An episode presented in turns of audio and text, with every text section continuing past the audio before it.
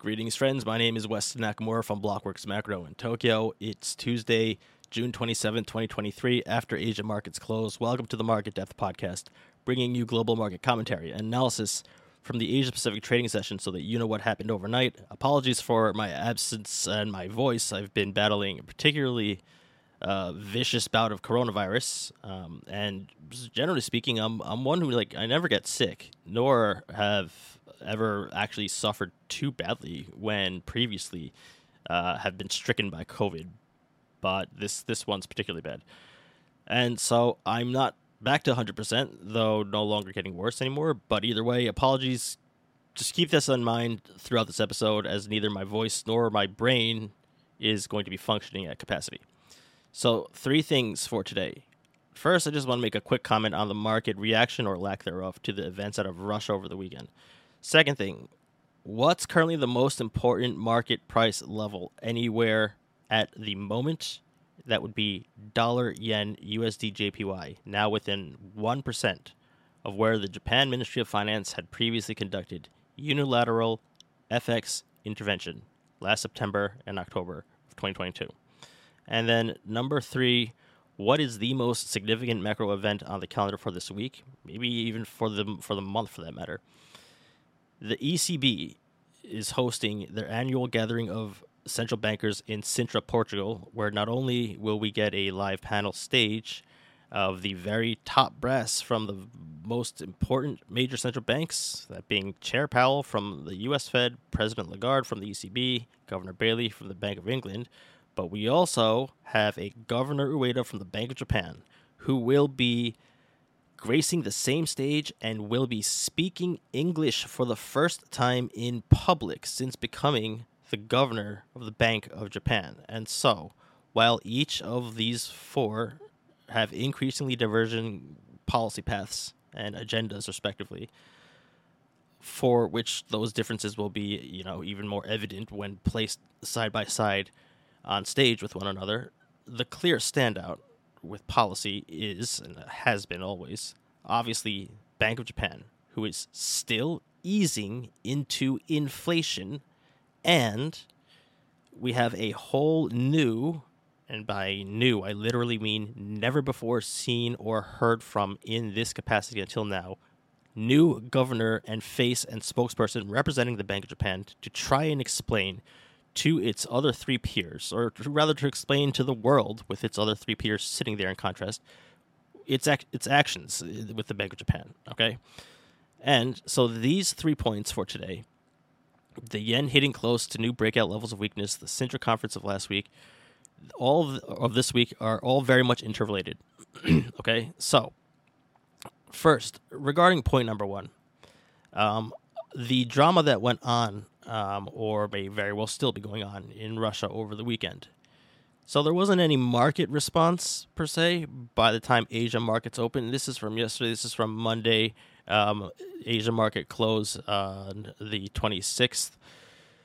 And, uh, you know, I mean, you could see, like, besides the CSI 300, really, though, the, there really wasn't too much in terms of market response. And really, there shouldn't have been. Not because what had unfolded within Russia isn't significant or anything. Obviously, it is. But because ultimately, before Asian markets open on Friday, on Monday, the developments in Russia took a very sharp reversal back to where they were, more or less. As in, like, yes, yes, you can make the case for the you know irreparable damage done to Mr. Putin's image and whatnot, but I mean, like this coup or this mutiny or whatever whatever you want to call it that was like a wire cut at the last moment and it didn't actually end up happening. So therefore, Monday Asia market open, what new world was there for markets to have to price in relative to what could have been, you know, it could have been pricing in, right? So there's no market reaction that's like expected. However, no market reaction does not mean nothing to see here by any means. Markets that are quiet following some major geopolitical occurrence that is information in itself. Okay. It's not just that markets were more or less flat, as in like prices unchanged, but also on like low trading volumes. Okay. So if you take a look at this, this is just Japan um, over the trading session yesterday, Monday. and just look at the Japan cash equity trading volumes by notional turnover amount for the day relative to the previous five days. So the percent change in and of itself on the index isn't very meaningful without the context of trading volume and activity. And so here we have basically a market that is flat in terms of price percentage change and inactive. In other words, this is a market reaction of speechlessness, you know, more so than one of like ignoring what's going on in Russia. Now, with that said, there may be some developments out of Russia that may be playing at least some market impact of note. Um, and that is that it the the Russia kind of uh, geopolitical risk off tone, it may have actually contributed to the slowing down of or the capping of the otherwise runaway dollar yen upside that was happening previous to that, prior to that, right? Albeit temporarily, but but dollar yen upside being temporarily capped versus a runaway one directional move, mid momentum going right into Bank of Japan Governor Ueda's first English public you know public speaking event. Those are two vastly different scenarios and setups, okay? and so Bank of Japan governor gets to you know has the quote unquote luxury of not having a runaway dollar yen um, going into this event. All right, um, so this pause, even if it was just the slightest bit of like classic risk off, you know, JPY haven bidding, that's significant, and it's significant for the most significant market and price out there in global macro at this current juncture. Okay, and as I said, that would be dollar yen at 143 half. and I, for those uh, who are unaware or need a refresher, I will remind you why this is currently the most important market and price level out there as we speak. Currently, dollar yen is less than 1% away from the level in which the Japan Ministry of Finance had decided to conduct one of two unilateral unilateral direct interventions into the international currency markets for the first time in two decades. Okay, the first of which was in September of 2022, and then the second of which they did in October of 2022. Okay, prior to that, they haven't done so in decades. Now, I've actually covered this extensively at the time when it happened. Before it happened, while it happened, in between those two, and then after it happened, right? Um, and so I will leave in the description to this episode a link to a Twitter thread that I wrote as a sort of comprehensive JPY price action explainer that I put out from January of this year for anyone who wants to, you know, who wants to basically just like lay it out in in depth, comprehensively with charts, details, all that. So I suggest that you take a look at that if you want more info. Um, you know, it just goes through a, a lot of stuff. These are like charts from then. But here's what I'll say is the significance of these interventions, and I'm going to leave aside the G5 protocol breaking precedents that Japan had either irresponsibly took it upon itself to feel that the rules don't apply to them, or the more likely scenario in which that this was on the surface unilateral, but really it was in the blessing of, if not the outright backroom coordination and explicit permission of the G5 counterparties of Japan, namely the U.S. Department of Treasury. If any time there was ever a time to call somebody a currency manipulator, it'd be Japan at those moments. It did not happen.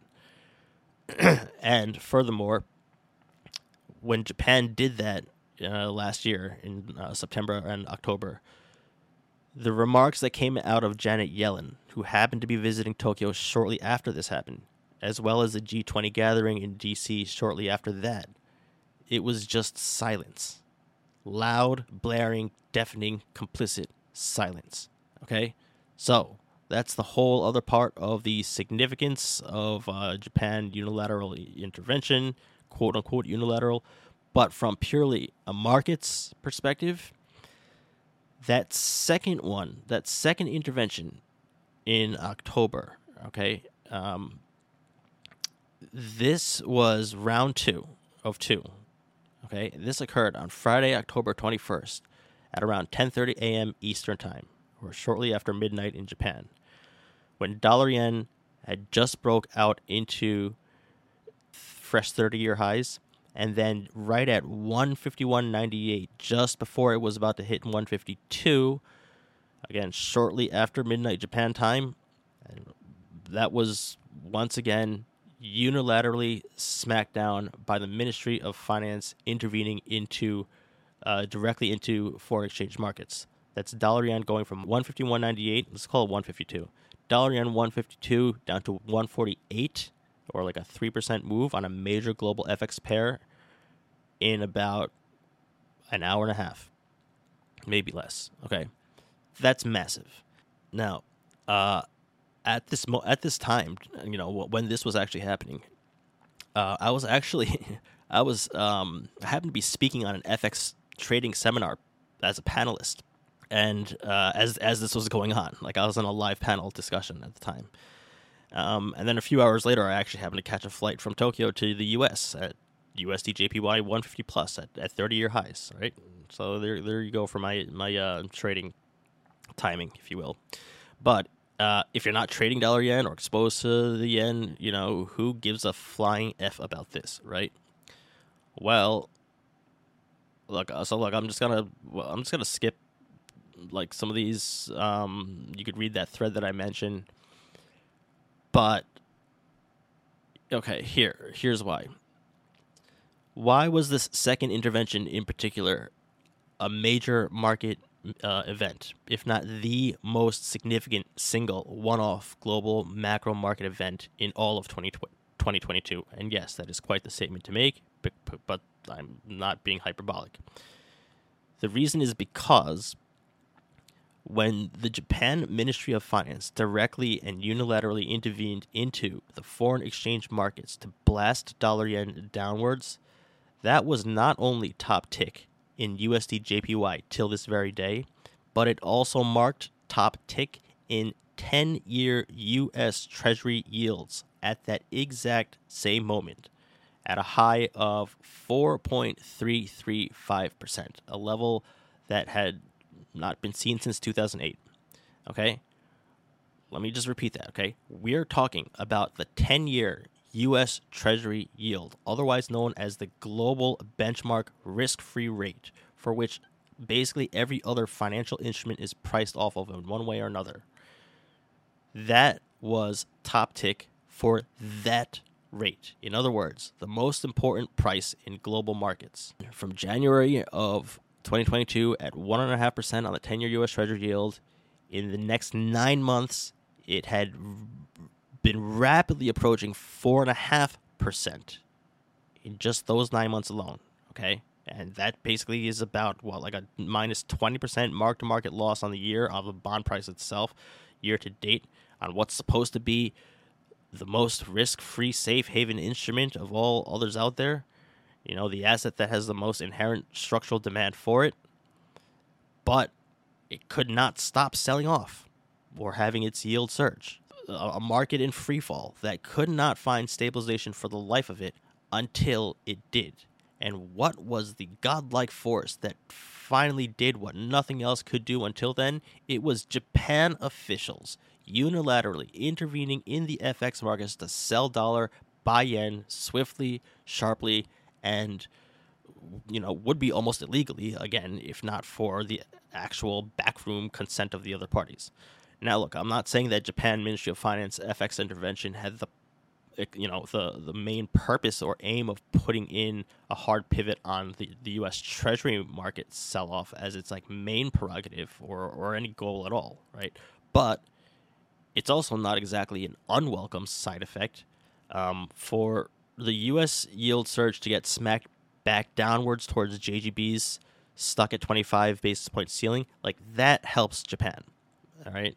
Um, again, it wasn't the you know intended purpose. The intended purpose was directly just to you know cap the FX rate, but um, or to put a floor uh, on, on on the yen. But this is a side effect that is very welcome to Japan as well, right? And it's not just helping Japan. This also helps the United States from having to issue debt at ever higher borrowing costs or what would have you know perhaps even been an even sooner or greater size Silicon Valley Bank mark to market losses on bond portfolios or all of that, right? So that's why this is welcomed, you know, like protocol breaking as it is. It's welcomed by both sides um, of uh, the Pacific or Atlantic or the world for that matter.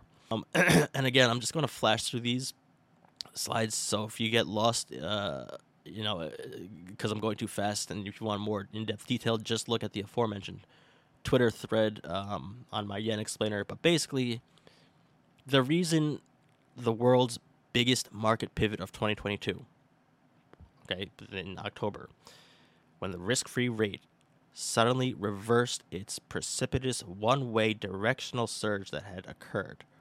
What this intervention did in the FX markets was that it triggered a record sized yen futures short covering on a record crowded short yen futures positioning that had been that had existed year to date. Notice that volume um, circle.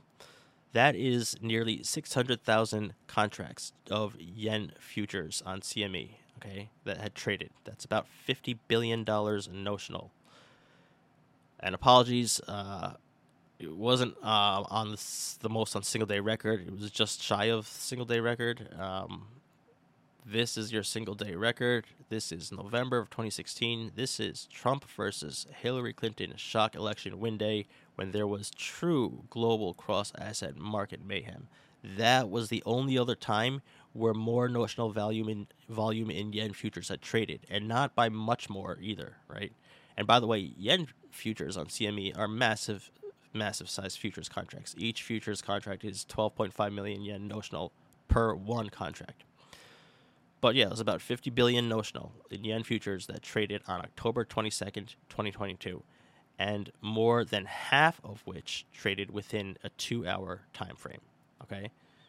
There was no similar unusually large U.S. Treasury futures volume or activity at that whipsaw moment. This was JPY driven, okay, due to non economic state actor interventions and pulling correlated futures assets along with the ride.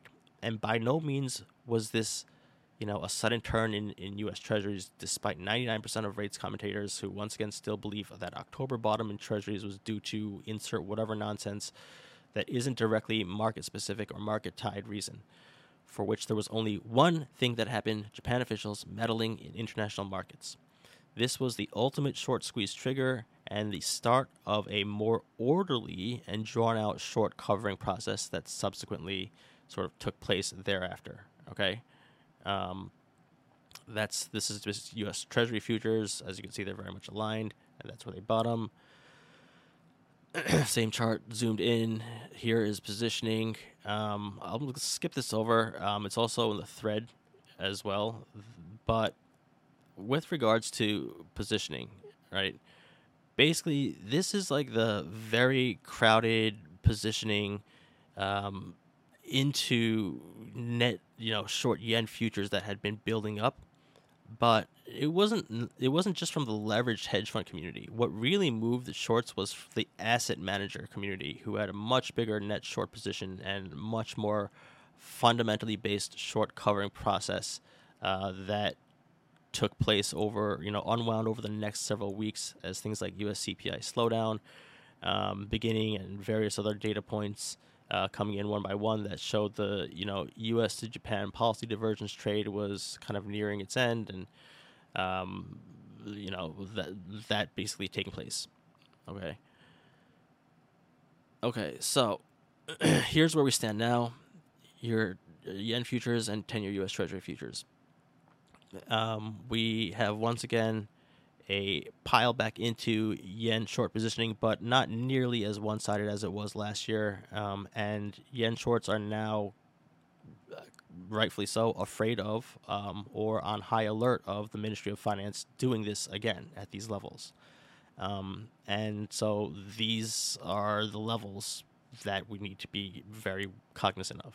Now, here's the thing this time, if there's a vicious yen short cover that triggers a UST futures short cover, you know, that UST bid or the UST yield collapse, um, that can potentially be far more impacted than in October when the market got turned around.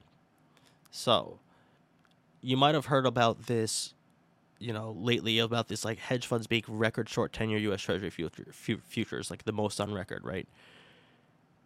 It's not necessarily due to this, right? Um, because I suspect, and many others do as well, that while, yeah, indeed, much of this positioning, this short positioning by levered funds, um, much of this indeed can be just outright short treasuries for a directional bet. Much of this, if not most of this, is also likely a basis trade.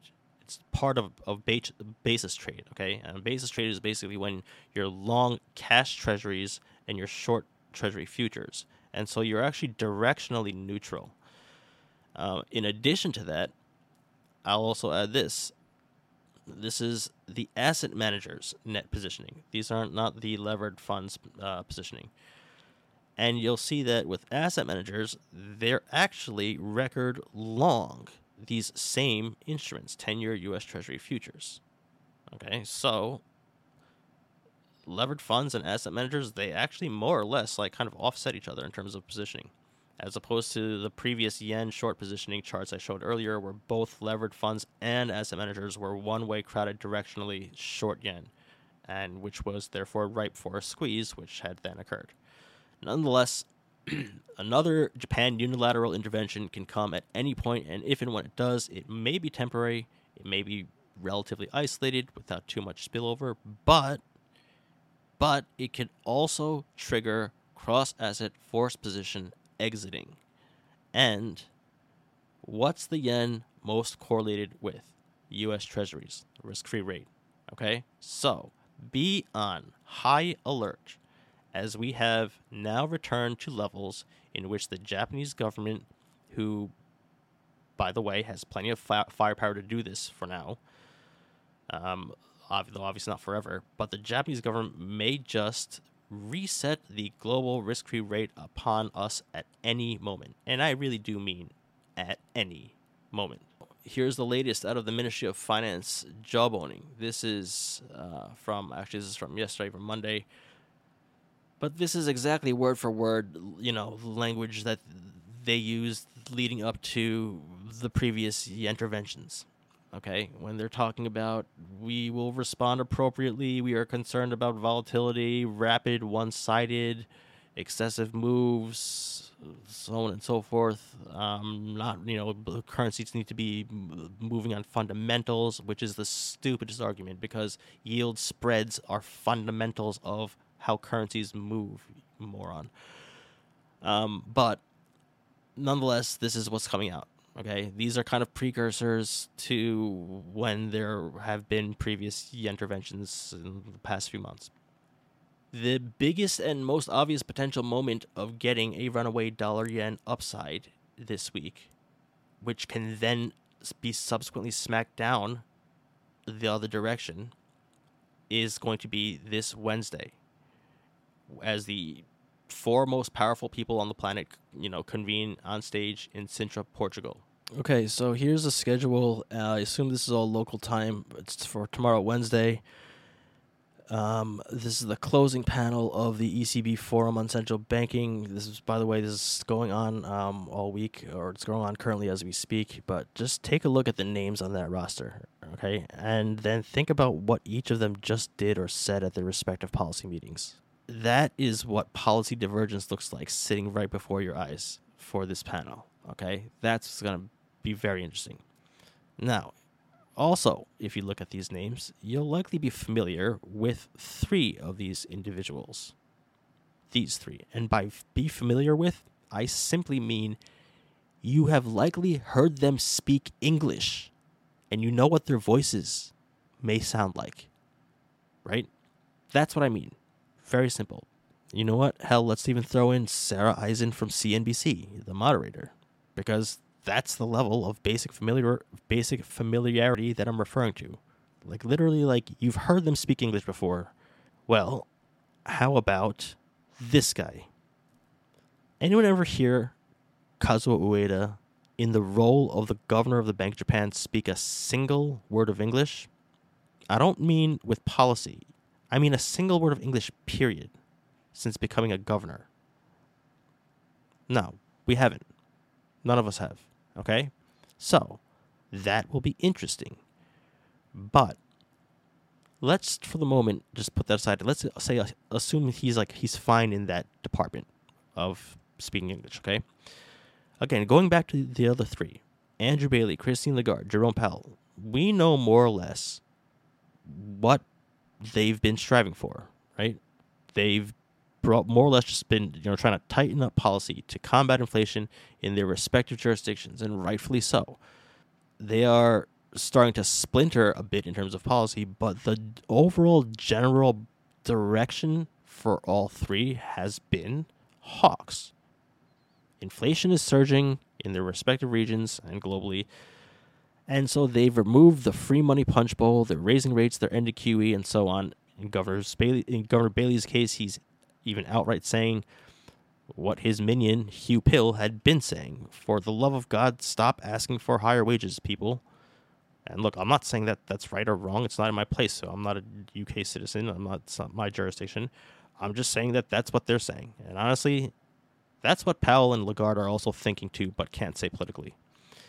Either way, clearly they've been hawks, and appropriately so. Inflation is a serious problem. But Governor Ueda of the Bank of Japan, he comes from a different planet altogether.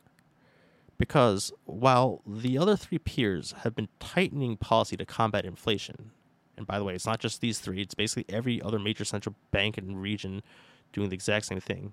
But while that's been going on, for the Bank of Japan, under former Governor Kuroda, for which current rookie Governor Ueda has seemingly adopted policy from, they are, in their own repeated words and actions, still conducting massive monetary easing because they are trying to generate inflation.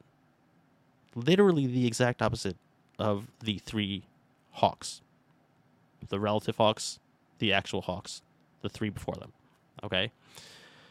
Now, what level of inflation is their ultimate goal for the Bank of Japan? Um, what's the target of inflation for which all this easing is taking place? 2% CPI. What's Japan's CPI currently? Mid 3%. Now, former Governor Kuroda, as I've always said, you got to hand it to him in the PR public presentation arena as someone who was able to sell this policy uh, or spin this, right? Maybe not well, maybe well, it's, it's up to you to decide. But who really can? Native English speakers included, right? But we don't have a Governor Kuroda anymore. Who do we have? I have no idea who we have, none of us do, because this will be the first time you will hear a Bank of Japan Governor Ueda speak about Japan monetary policy from the role of sitting governor of the Bank of Japan. And look, it's not so much about whether or not the content of what he says is convincing to markets and how he will try to spin it um, you know, as you know, Japan inflation needs to not be cost push based and it needs to be sustained um, over periods of time and not be transitory. And it also needs to be driven off the back of higher wage inflation. Um, and again, with Lagarde, Powell, and Bailey sitting right there, you know, in complete, uh, you know, uh, opposition, I guess. But all that aside, I'm not looking for that. What I'm looking for is where his actual level of international communication capabilities are. And the reason why that is what the bigger picture matter is, is because recall, as I have been repeatedly saying, Governor Ueda was not supposed to be in this role as the governor of the Bank of Japan currently. Okay, he was a last minute scramble pick by Prime Minister Kishida, who was totally blindsided by his short list of Kuroda successors, who one by one declined the job kind of last minute and 100% understandably so. And as I've been saying, anyone on the inside of the Bank of Japan or anyone in the know, right, of the state that the BOJ finds itself um, and will f- be finding itself over the next five year, you know, tenure, anyone who is qualified enough to take that role does not want it and the only ones who would take the role of the governor of Bank of Japan after an undoable Kurodanomics is someone who doesn't know that they don't know what they're getting into. Now, just a few months ago, when news reporters rushed to then college professor Ueda's front door in his house on a rainy Friday evening, with cameras and microphones in his face asking about headlines that he was press leaked to be Prime Minister Kishida's nominee as the next BOJ governor. Um, and Professor Ueda had a very bewildered look on his face standing in the front door. At that time, Kishida said that the reason he had chosen this individual, Kazuo Ueda, was particularly because of his international communication capabilities, his like superior international communication capabilities um, uh, regarding policy, which to me at the time and still remains completely bullshit because of so many reasons. Um, some of the most obvious being, first of all, the way that he conveyed that, you know, had implied as if Kuroda didn't already have international presence and communication capabilities, which he certainly did. Kuroda's fluent English speaker and policy communicator. Second reason, is that really the most critical characteristic on the resume for the governor of the Bank of Japan in this era? One who could speak English? Okay, and then thirdly, if he's so internationally recognized as this is worldly communi- worldly communicator, right? The the Ronald Reagan of central bankers, if you will. Then why in the hell is are there virtually zero records of or footage of Ueda speaking English. Anyone ever heard him speak English? I don't care if he has an accent. I assume he does. I don't care. I care that that standout characteristic is absent from public domain because it means that it's not really the reason that you picked the guy, Prime Minister Kishida.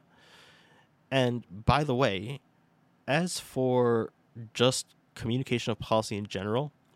So, Kazuo Ueda was until recently, before he became Bank of Japan governor, he was earlier this year he was a college professor of economics in Tokyo, and with all due respect, not exactly a top college at that. Not that I went to a top college, graduating in the bottom tenth percentile of my class. Then again, nobody's tapping me uh, to be the Bank of Japan governor, right? But regardless, if you look up what Ueda Sensei's review given by his students were, they're basically saying that this professor is not very good at communicating points clearly. And what is he teaching? Economics. So that is complete flies completely in the face of these these you know characteristics, these outstanding characteristics that oh, that made him the obvious choice to become Bank of Japan governor, according to Kishida. It's the most important thing about Sintra this week. It's not Andrew Bailey saying stop asking for raises, or is it you know, Powell saying I don't know about July FOMC, but I do know about years of policy path from here. No cuts nor is it Christine Lagarde being very hawkish thanks to Bank Japan's QE anchoring policy, as I've discussed in a recent episode of Market Depth. The most important takeaway I'll be looking for is is Governor Ueda actually a good or even halfway decent policy communicator on the international stage? And if he's not, I don't really care. I can understand him in Japanese. But what I do therefore care about is that indeed it would mean that Prime Minister Kishida did not actually make the most important nomination of his lifetime based on Ueda's communication abilities, as he claims, but rather, indeed, that was just a nonsense filler explanation, and the real explanation is highly likely that nobody wanted the job of the governor of the Bank of Japan after Kuroda because those who have the view from the inside can see what's coming or what exists and wants nothing to do with it. People like Amamiya, Deputy Governor, Governor Am- Amamiya, who's been there for 40 years, Bank of Japan lifer, out by his own accord. He was supposed to be the governor, right? He's out. And the others on the list, right? In which case we're all very screwed when the yield curve control experiment ratchets up in intensity again. Now, I obviously hope that's not the case, that the current Bank Japan governor is not some just the, some guy who just stumbled into the job in this very critical job.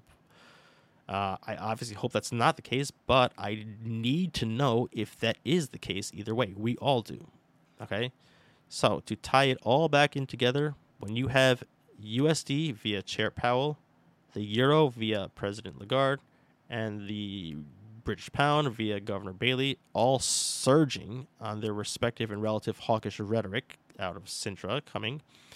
And then you have sitting right next to them a Bank of Japan Governor Ueda, masterfully or otherwise discussing more easing necessary to achieve inflation in Japan. Watch for the yen to get crushed.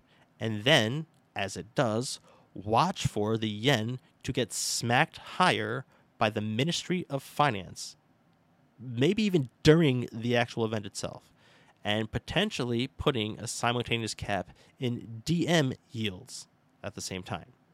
That is, of course, unless Russia caps dollar yen for Japan again temporarily. Oh, sorry. Also, one more thing.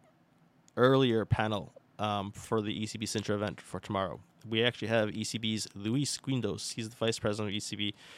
This is the guy who actually published that ECB financial stability report calling out BOJ normalization as a major risk to financial stability that I talked about in a recent episode of Market Depth. He's hosting a panel on monetary policy normalization, in which I assume he will once again call out BOJ on normalization risk. Um, okay, and so just to end, finally, uh, here are some charts. First, this is the German to Italian yield spread, or what the ECB yield spread control is there to contain. And as you can see, the Italy BTP to German Bund yield spread basically acts, it, kind of behaves like, you know, junk bond spreads, um, but for like the Eurozone sovereigns. And so those sovereign credit spreads expand and contract in line with like risk on and risk off. Um, and you can see that as I overlay uh, SPX E-minis on top. That's why that spread matters to all of us. Okay. Uh, this is over the longer term as well. And then here is to your U.S. Treasury yields and dollar yen that are lockstep as of late. Okay, so from front end of the U.S. Treasury curve, um, and dollar yen reflecting both a U.S. monetary policy as well as Japan monetary policy on hold. Here is a chart of the yen carry trade, okay, as expressed by AUDJPY Aussie yen versus risk assets or SPX E-minis that are um, that have really started to correlate, uh, say beginning of April uh, till till recent, as more and more people uh, start to drop the notion of Bank Japan is going to change policy, and so therefore JGB rate volatility went down, and therefore made it, uh, you know, a, a, more attractive carry trade uh, funding leg of the carry trade, the short leg of the carry trade. So that's at risk of unwinding as well, or experiencing volatility. Then finally, here's a Nikkei index versus dollar yen itself. And as I said before, currently in a very unusual and rare situation in which the equity market may be contributing to driving FX. Okay, not the other way around. Very rare phenomenon, um, if indeed this is the case. Um, even if it is happening just in part, meaning that a pullback or an outright sell off the Nikkei can not only trigger a broader downside move in global DM indices, but then can pull dollar yen down, which can there therefore pull U.S. Treasury yields down and then into a feedback loop onto itself on a cross asset global market basis, stemming from just a simple sell off in very, very elevated Japan equity markets. And then, speaking of Japan equity markets, later on this week in Japan, we have the busiest days of Japan's corporate AGM season, AGM annual general shareholders meetings this is these these are th- where things like buybacks, dividends, corporate governance changes, and all that you know discussions and stuff like that take place. Presentations, um, all that t- takes place or doesn't take place. Okay, um, and considering that this is one of the primary reasons for the long Japan by foreign inflows taking place, right? That corporate uh, governance in Japan is changing to become, become more shareholder friendly and all that these AGMs could actually become a potential broad DM equity catalyst, but to the downside, because improving corporate governance in Japan is already priced in, more so than not at the moment, right? So, when these AGMs come around, one by one, it can be more so a you know mm, okay well nothing new here all in line with what we thought. This is why we went long. Okay good job and it could result in even profit taking um, and that kind of uh, market reaction of a sell the news buy the rumor sell the news type of thing could happen more so than a surprise upside buy more driver okay so in conclusion fx traders rates traders dm equity and nasdaq traders Eyes on Sintra tomorrow. On behalf of Blockworks Macro, my name is Wes Nakamura. I'm going to go pass out. Please read my Twitter thread on the yen. I will see you all tomorrow with my takeaways on Sintra and any market action that may come uh, afterwards. Keep an eye on Dollar Yen as well, and I'll see you soon. Thank you. Bye.